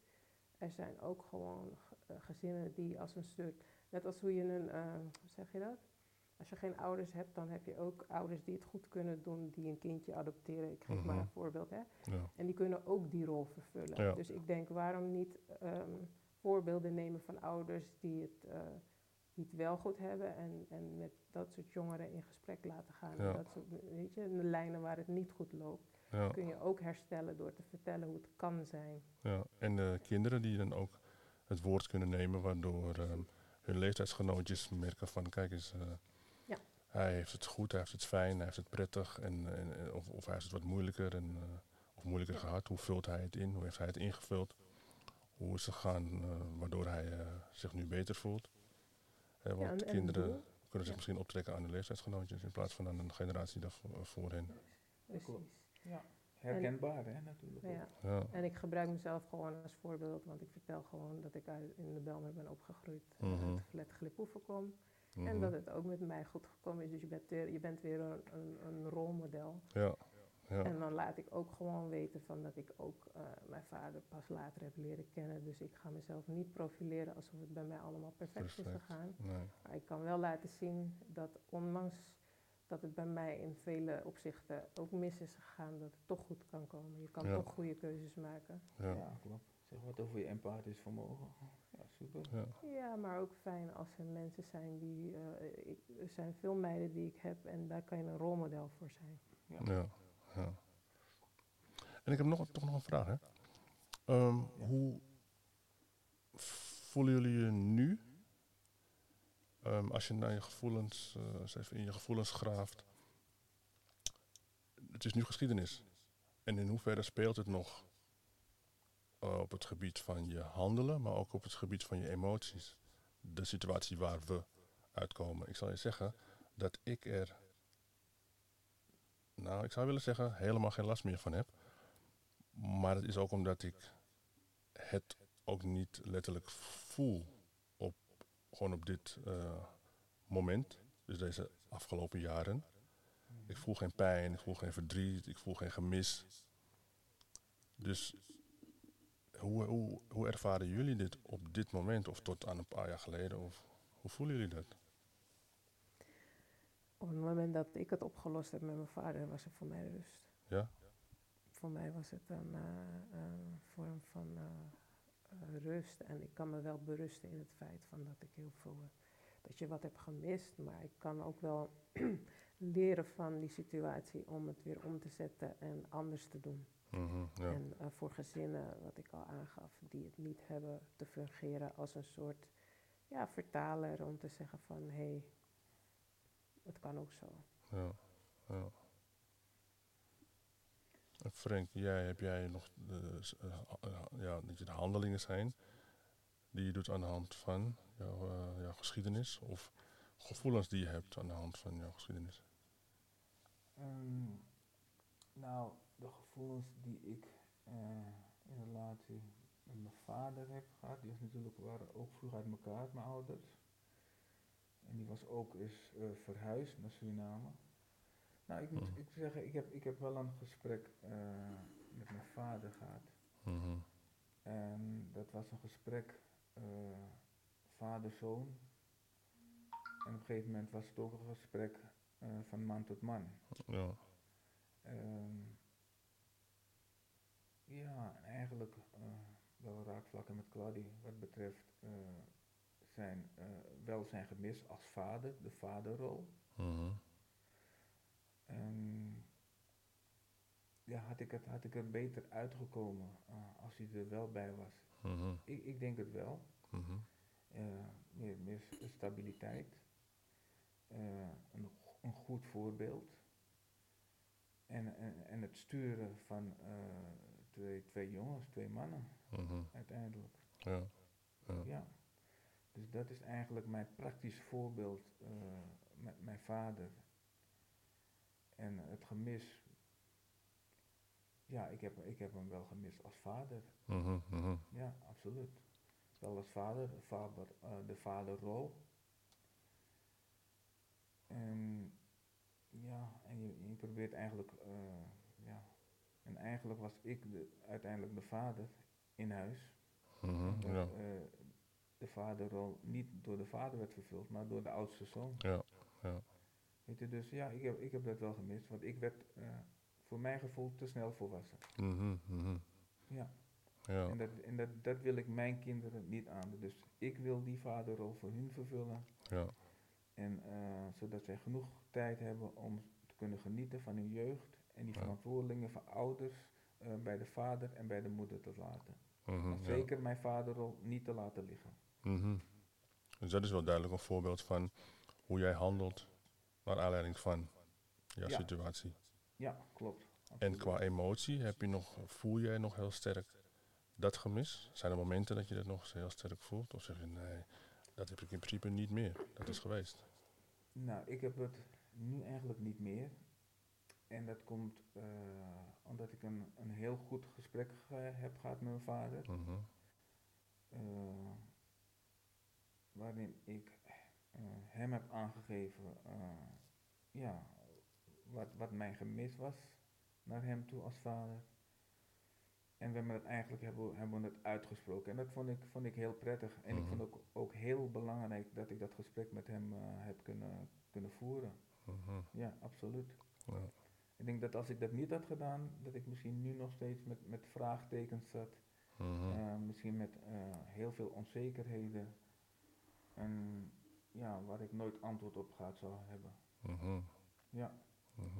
En hebben jullie ook, uh, hoe, hoe voelen jullie dit, het gesprek wat je hebt gehad met je vader? Was de leeftijd dat je dat gesprek had, was het het goede moment? Was het de juiste leeftijd? Was je, bij wijze van spreken, als je 12 bent en je vraagt aan je vader, papa, waarom bent u er niet? Eh, ben, je, ben, je, ben je 20 en je stelt ongeveer dezelfde vraag. Of ben je 40, 50 eh, en je stelt die vraag. Was het in jullie geval het, een, een, goed moment qua leeftijd, qua levenservaring en zo? Ehm, nou, voor mij, althans, eh, ik was in de 20. Uh, want hem, zoals ik al zei, hij woont in Suriname. Dus ja. het was niet 1, 2, 3, 1, 2, 3 even naar hem toe gaan. Het was echt, uh, ja, uh, je moet het plannen en nou, je gaat er een keer heen. Dus, dus ik was in de 20. En mm natuurlijk speelde, speelde leeftijd ook wel een rol. Want ik was toen oud genoeg en natuurlijk komt het ook doordat de vader niet was. Dus ik was eigenlijk eh, de man in huis, Ja. om het maar even zo te zeggen. Ja. Om eh, een gesprek met mijn vader aan te gaan. En dat heeft me eigenlijk uiteindelijk ook daartoe geleid. Mhm. Dat ik die vaderrol gebruik om het gesprek met mijn vader aan te gaan. ja. Eh, op een leeftijd ja, waar, waar, waarbij ik dat wel kon. Ja. Mhm, mhm. Ja. Ja. En, en Claudia, had je al aangegeven hoe oud je was? Of dat niet? Eh, ik ben 48. Ja, nee, maar sorry. Ik bedoel, hoe oud je was toen je dat gesprek had. Oh, oké. Nee, dat was een paar jaar, eh, dat zei ik, het was, eh, best wel op vier jaar geleden. Ja, ja, ja jij had het inderdaad wel eh, Ja, al aangegeven. Ja, dus het, ook een volwassen vrouw die met haar vader praat. Ja. precies. En voor mij, gezien mijn situatie, denk ik dat het goed was om het nu op die leeftijd te doen. Waarom? Ehm, eerder had, als ik dat spre- gesprek met hem had gevoerd, had ik hem niet zo kunnen confronteren op de manier als hoe ik het nu kon. Want ik was voornamelijk boos. Mhm, Ik had mhm, zoiets mhm. van, eh, zoek het uit. Als hij was gekomen, dan eh, had ik hem echt letterlijk opgesodemieterd. Mhm. Dus ehm, het, het, het, het besef kwam opeens dat ik dacht, hè, ik loop steeds tegen bepaalde dingen aan. En het is, Ja. het, het is een terugkerend ding en ik heb er last van, het is vervelend. Ja, ja. En toen dacht ik van, hmm, want ik had altijd geroepen van, eh, nee, hoeft niet, hoeft niet, hoeft niet. En toen mhm. dacht ik van, nee, volgens mij moet ik hier toch wel wat mee. Oké. En achteraf eh, ben ik blij dat ik het heb gedaan, want die last die er van mijn schouder Ja. afging, dat had ik niet beseft hoe heftig en hoe zwaar dat was. Mhm. En daardoor kan ik er nu ook anders naar kijken en kijk ik ook anders naar, eh, eigenlijk naar relaties. Mhm. Relatie man-vrouw. Ja, Want eerst dacht ik, mannen die zijn toch ettenbakken. Dus, Mhm. dus tot en met vier jaar geleden dacht je dat? Nou, ik, Oké, vijf. Misschien Vijf lichtelijk wel. Misschien lichtelijk wel. Dat ik dacht van mannen zijn niet betrouwbaar, want ze lopen Mm. toch weg. Mhm, mhm. Weet je, ehm, maar nu ik dit zo heb gedaan, dan denk ik Mhm. ja, er zijn altijd omstandigheden. Ja, Ja. En ik kijk er nu anders naar. dat is toch mooi om, om, om dan te zien wat het met je doet, of met iemand kan doen, hè? die veranderingen in denkwijze en het besef. Eh, ja. Ja, klopt. Maar net wat ik zei, ja, als, je, als je wat jonger bent of als je bepaalde informatie niet hebt, Ja. dan, eh, ja, dan is het filmpje van je eigenlijk niet helemaal compleet. Ja. Weet je, en dan ga je uit op hetgeen wat je, wat je gezien hebt of misschien een keer gehoord hebt. Je gaat vanuit je emotie. Maar, en Ja. natuurlijk altijd vanuit je emotie, want het is eh, eh, vader, eh, eh, eh, dochter in jouw geval dan. En dan, eh, ja, en je, je hebt nooit antwoorden op je vragen gehad. Ja, en dat is dan- vervelend. en, en dat is vervelend. Ja. Ja. Mhm, ja. Toch wel, dat besef ik me toch wel. ehm, ik ben echt een voorbeeld van iemand die zei het hoeft niet, het hoeft niet, het hoeft niet. Mhm, Ja. En vooral als ik naar spoorloos keek, werd ik alleen maar boos. Ja, ja. dus die emoties komen eruit bij jou. Die emotie. Ja, als ik naar de- ik was heel erg bezig met spoorloos en, en dan altijd me helemaal eh, kunnen vinden in eh, de, de, eh, wat Dus die mensen misten. Die zoekende, ja, ja. Ja. Maar nu is het heel raar, want ik zeg dit nu tegen je, maar ik kijk helemaal niet meer naar het programma. Sinds je het gesprek hebt gehad? ja, eigenlijk ja. Mhm, Ik was heel erg gefixeerd daarop en dan denk ik, toch iets in jou mhm. dat, dat, eh, dat daar naartoe trekt. Dus Ja. toch naar van, eh, oh, eh, dat je toch kijkt steeds van hoe het uitpakt en eh, de uitkomsten van teruggaan naar, een, naar je moederland of geconfronteerd worden weer met je Mhm. ouders en zo. En eh, nee, ik kijk dat soort programma's nu niet meer. Dus het is eh, wat jij een beetje aangeeft. Je krijgt een. Ik heb rust Ja, daardoor. ja. Verwerking. Ja, het is zo mooi. Een Ja. circle of life. ja dat is mooi. Ja. En, en wat zouden jullie de jongeren aanraden qua het gesprek aangaan? Eh, en, en jullie kunnen er beide op antwoorden. En misschien, Claudie, eh, op basis van, van je werk. Ja. Maar je, Nou. Frankie, in de twintig heb je met je vader gesproken. Ja. Eh, Ja. Jij eh, vier jaar geleden ongeveer, Claudia. Ja, Dus, ja. Nee, maar om jouw vraag te beantwoorden, Mhm. ik heb pas geleden ehm, iemand gewoon mijn ervaring. eh, het helpt eigenlijk meer als, je, als ik mijn eigen ervaring deel met mijn vader, Mhm. om anderen te motiveren om het sneller te doen. Ja, oké, oké. Ja. Het Ja. belang. En op welke manier en welke invulling? Ja, Kan je daar iets Dan over leg ik het ook uit. Dus ik, ik, ik, eh, ik heb pas geleden gewerkt met iemand, een, een, een eh, jongen die ik ging coachen, die, een jaar of 28. Mhm, En die worstelde te- eh, tegen de, die liep tegen dit stuk aan. mhm, En ik heb hem echt gewoon helemaal met hem gedeeld wat ik met mijn vader heb ervaren. En hij heeft mij bedankt. Hij zegt, ik Mhm. zocht naar antwoorden. En hij zei, ik ga mijn vader opzoeken. En hij heeft me heel erg bedankt. mhm. En hij heeft het gedaan en hij zei, je hebt gelijk. Ik kan weer verder, want hij liep vast met zijn vriendin in, zijn, in die relatie. En dat deelde hij eh, met mij. Ja, En toen zei ik van nee, je moet echt een oplossing gaan vinden, want anders dan botsen jij en je vriendin eh, en dan gaat het straks onnodig stuk. En ik zeg, je ziet gewoon nu in het werk waar we zitten dat het belangrijk is dat je bij je gezin blijft. Dus ik zei, ik wil dat je dit gaat oplossen. ja.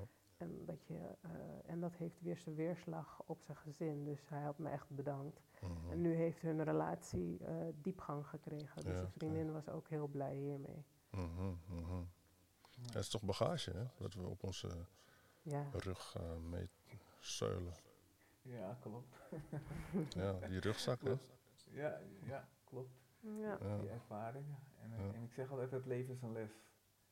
Ja. Zwaarder. Ja, nou ja, goed, de ene wat zwaarder dan de ander. Hè. Ja, En eh, om even aan te sluiten op, op eh, ja, de leeftijd. Ja, er is eigenlijk niet, niet eh, een, een, een vaste leeftijd waarbij je zegt van nu ga ik in gesprek met mijn vader. Ik denk dat het ook, eh, wat ook belangrijk is, is dat je, dat je open en eerlijk bent. En jouw, jouw, eh, jouw vragen kan neerzetten, eh, in dit geval even eh, naar je vader. En als jij Mhm. nou eh, 12 bent, of, of 20 bent, of 30 bent, of 40 bent, Mhm. eigenlijk eh, is de leeftijd niet zo heel erg belangrijk. mhm. En, en, het, en eh, het moment dat je dat gesprek aangaat, dat is het juiste moment. Mhm. Dus het zit geen tijd, het is niet tijdsgebonden of leeftijdsgebonden. Mhm. Eh, wanneer jij er klaar voor bent eh, om het gesprek aan te gaan en om eigenlijk is het gewoon eerlijk vertellen wat, je, wat jou dwars zit Mhm. en, en, en aangeven eh, wat het gemis van jou is eh, als vader in een gezin die niet meer eh, betrokken is bij, eh, bij zijn kinderen. Ja, ja. Ja. Dus de openheid en eerlijkheid naar jou- jouw vader toe. Mhm. Ik denk dat dat eh, de boodschap moet zijn om, eh, om jezelf te kunnen, te kunnen bevrijden. In die zin Mhm. dat je, dat je die last eh, van je schouders af kan halen. Mhm. En dat jij dan je leven op een nog hoger niveau kan neerzetten en een betere relatie. Ja. kan, kan neerzetten. Ja. neerzetten. Ja. Mooi, mooi. Maar ik, ja, maar ik denk daaraan vullen dat onze ervaringen ook gewoon fijn zijn. In de zin van dat je dat eh, kan delen met anderen en die ook verder kan helpen nu. Het is misschien niet leuk dat het eh, Mhm. bij mij op latere leeftijd is ge- gebeurd. Mhm. Maar ik geloof erin, ehm, als je het hebt over levenslessen. Er zal ook een reden zijn waarom eh, je zo'n pad loopt. Want ik, ik heb een beroep gekozen waarin ik nu mensen daarmee kan helpen. En niet alleen daar, gewoon in zijn algemeen. En ook door dit gesprek nu te doen met jou. Mhm. Ja. Dus eh, weet je dat ik weet waar ik over praat. En, en Ja. het werkveld waar ik in zit heeft mij eh, daarin echt tools gegeven om vanuit verschillende invalshoeken de situatie te bekijken. Ja. Anders dan vanuit onze cultuur waarin we niet veel praten. Ja. Ja. Ja, het is wel zo. Ja. Ja. Klopt. Ja. En dus ik ben echt van de taboes doorbreken. Dus als ik een stereotyperend Surinaams gezin heb, dat Mhm. had ik vandaag, Mhm. dan ga ik er, dan denk ik zo leuk, is een uitdaging voor mij. En dan ga ik in gesprek. Ja. En dan krijg je die connectie en dan gaan ze denken en dan zie je mooie resultaten en dat vind ik prachtig. ja, ik kan me echt goed voorstellen. Ja, Ja. ik kan me goed voorstellen. Ja. Nee, ik wil jullie eh, bedanken voor jullie tijd en voor jullie, jullie inbreng. Ja, ja, Eh, jij ook bedankt. Ja, heel graag gedaan. Ik Ja. bedoel, een van de redenen om eh, deze podcast eh, te beginnen is om eh, verschillende visies naast elkaar te leggen, maar ook om te leren van de verschillende visies. En ja, mensen ook te helpen met informatie. Dus ik denk dat we hierin wel geslaagd zijn vandaag. Oké, Ja. nou dan. Nee, ik, ik denk het zeker. En ik, ik vond het een, een heel mooi onderwerp, maar ook een heel eh, belangrijk onderwerp, moet ik zeggen. Mhm. Eh, en om eerlijk te zijn, eh, vind ik de vaderrol in een gezin, sowieso de vader, wel best wel ondergeschikt. Die vader, die, die, die rol van de vader is heel belangrijk. En Mhm. die, eh, ja, er mag wat, wat meer aandacht aan besteed Mhm. worden. Om eh, de, de relatie, het gezin, maar ook de kinderen een, eh, goed bij te kunnen stu- eh, sturen. Mhm. En, eh, en te beseffen hoe belangrijk de vaderrol is binnen het Mhm. gezin. Dus je zijn wat onderbelicht en je wil wat meer belichten, met meer Mhm. mensen laten beseffen. Ja, ja, ja, als je, als je, eh, als je maar een- naar een talkshow kijkt, als je maar op het internet kijkt, gaat het, eh, eh, wat, zie ik de vaderrol of de vader eh, zelden tot nooit verschijnen. Mhm. Het is bijna altijd de, de moeder of de sterke vrouw. Maar de, de vaderrol. eh, ik heb nog nooit een sterke vader eh, ergens op het internet gezien. Of in Mhm. een internet. Mhm. Nog nooit.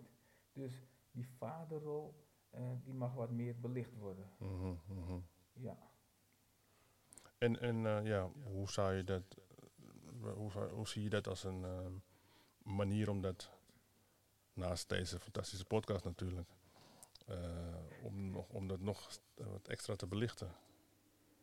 Ehm, ma- ma- maak, het, maak het eens een onderwerp eh, in jouw eh, programma. Mhm. Op de radio. Mhm. op, je hebt van die, hoe hoe noemen ze dat ook alweer? Nou ja, waarom, waarom niet een keer, ik, ik weet je wat ik mis? Een vaderplatform. Er, wordt, er Mhm. worden heel vaak platforms geopend voor, voor, voor moeders, Mhm. dochters, Ja. eh, eh, moeders en kinderen. Maar een, een, een vaderplatform waarbij je dit soort topics. Kijk, nu is het een podcast die zo gaat, maar als je gewoon een mannenforum opent Mhm. en dit soort eh, dingen voorlegt voor vaders die misschien vastlopen en niet weten hoe ze aan antwoorden moeten komen, want ze schamen zich soms. Hè. Een vader eh, moet eigenlijk sterk zijn, maar ik heb ook heel veel verdrietige mannen gehad die, Mhm. die bij mij breken. En Mhm. die zeggen, ik weet het gewoon niet meer, weet je. Maar naar de buitenwereld moeten zij een rol vervullen. Je moet sterk zijn als man. Dus, Ja. dus eh, een forum met antwoorden of adviezen is, is ook Mhm. wel gewoon fijn om, om aan informatie te komen die er mist. Ja. Ja, Ja. kijk, ik, ik, ja, kijk ik, de, de, ik ben niet zo'n voorstander om te zeggen van het moet spe- specifiek eh, een man zijn of vrouw zijn. Ik, ik zie het als een, een gezin. Ja. Mhm. Weet je, dat moet, moet zeg maar een eh, leidend zijn. En natuurlijk, eh, in dit geval zeg ik, de vaderrol ja, in, in topics, eh, forums, eh, eh, eh, afleveringen, platforms, ja, die mag, mag wat meer belicht worden, maar die is Mhm. behoorlijk ondergesneeuwd. Mhm. Mhm. Ja. Ja, ik ken wel eh, iemand die zich bezighoudt ehm met eh, jonge vaders. En die daar een, eh, een soort van platform heeft. Dus die zal ik ook weer. eh, ik heb al een paar keer met hem gesproken, of contact met hem gehad. Dus eh, die zal ik dan ook binnenkort eh, hopelijk snel verwelkomen in een Ja. podcast. En eh, onder andere een podcast. Maar ik denk dat het wel, eh, dat het wel snel aan. eh, Kan Wat krijgen we komen. hier nog Ja. iets van terug? wat zei je? Krijgen we hier nog iets van terug? ik vind, zou het wel fijn, zien om, fijn vinden om te horen van, want je verzamelt natuurlijk eh, allemaal eh, ja, podcasts met verschillende mensen. Mhm. Hoe je een terugkoppeling krijgt van eh, de, de- wat daaruit voortkomt. Want ik neem aan dat je met deze informatie natuurlijk... Komt vervolg. Ja, ja.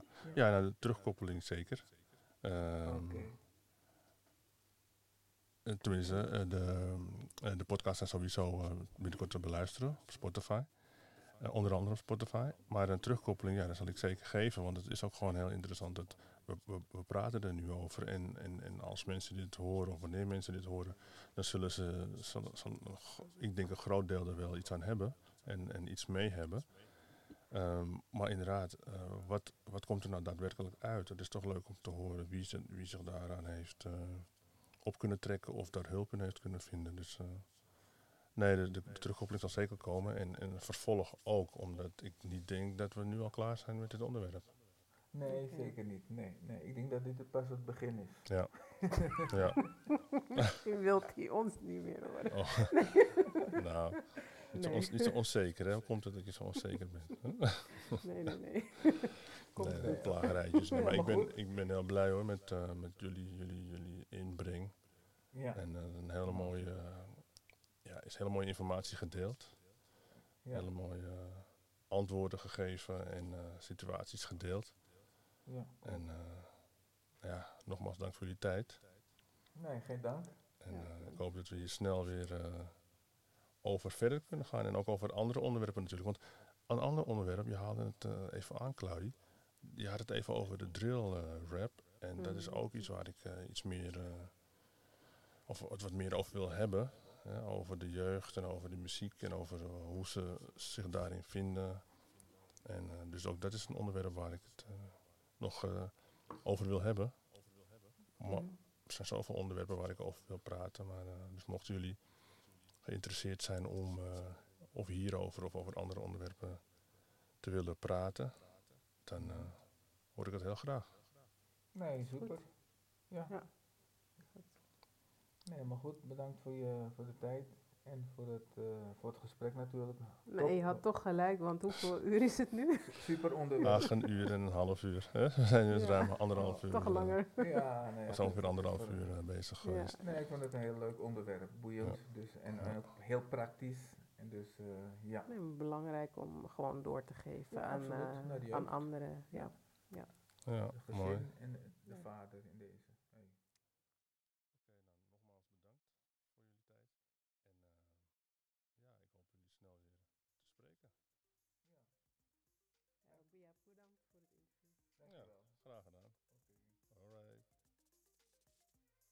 was het weer voor deze podcast. Het onderwerp van vandaag was het belang van de vader bij de opvoeding van een kind. Hoe belangrijk is het dat de vader tijdens de opvoeding in het gezin aanwezig en betrokken is? Ik hoop dat je ervan hebt genoten of er in elk geval iets aan hebt gehad. Wil je ook over dit of een ander onderwerp meepraten? Of heb jij een mening over deze uitzending en wil je hierop reageren? Laat het dan weten in de comments of neem rechtstreeks contact op. Bedankt voor het luisteren en tot de volgende podcast.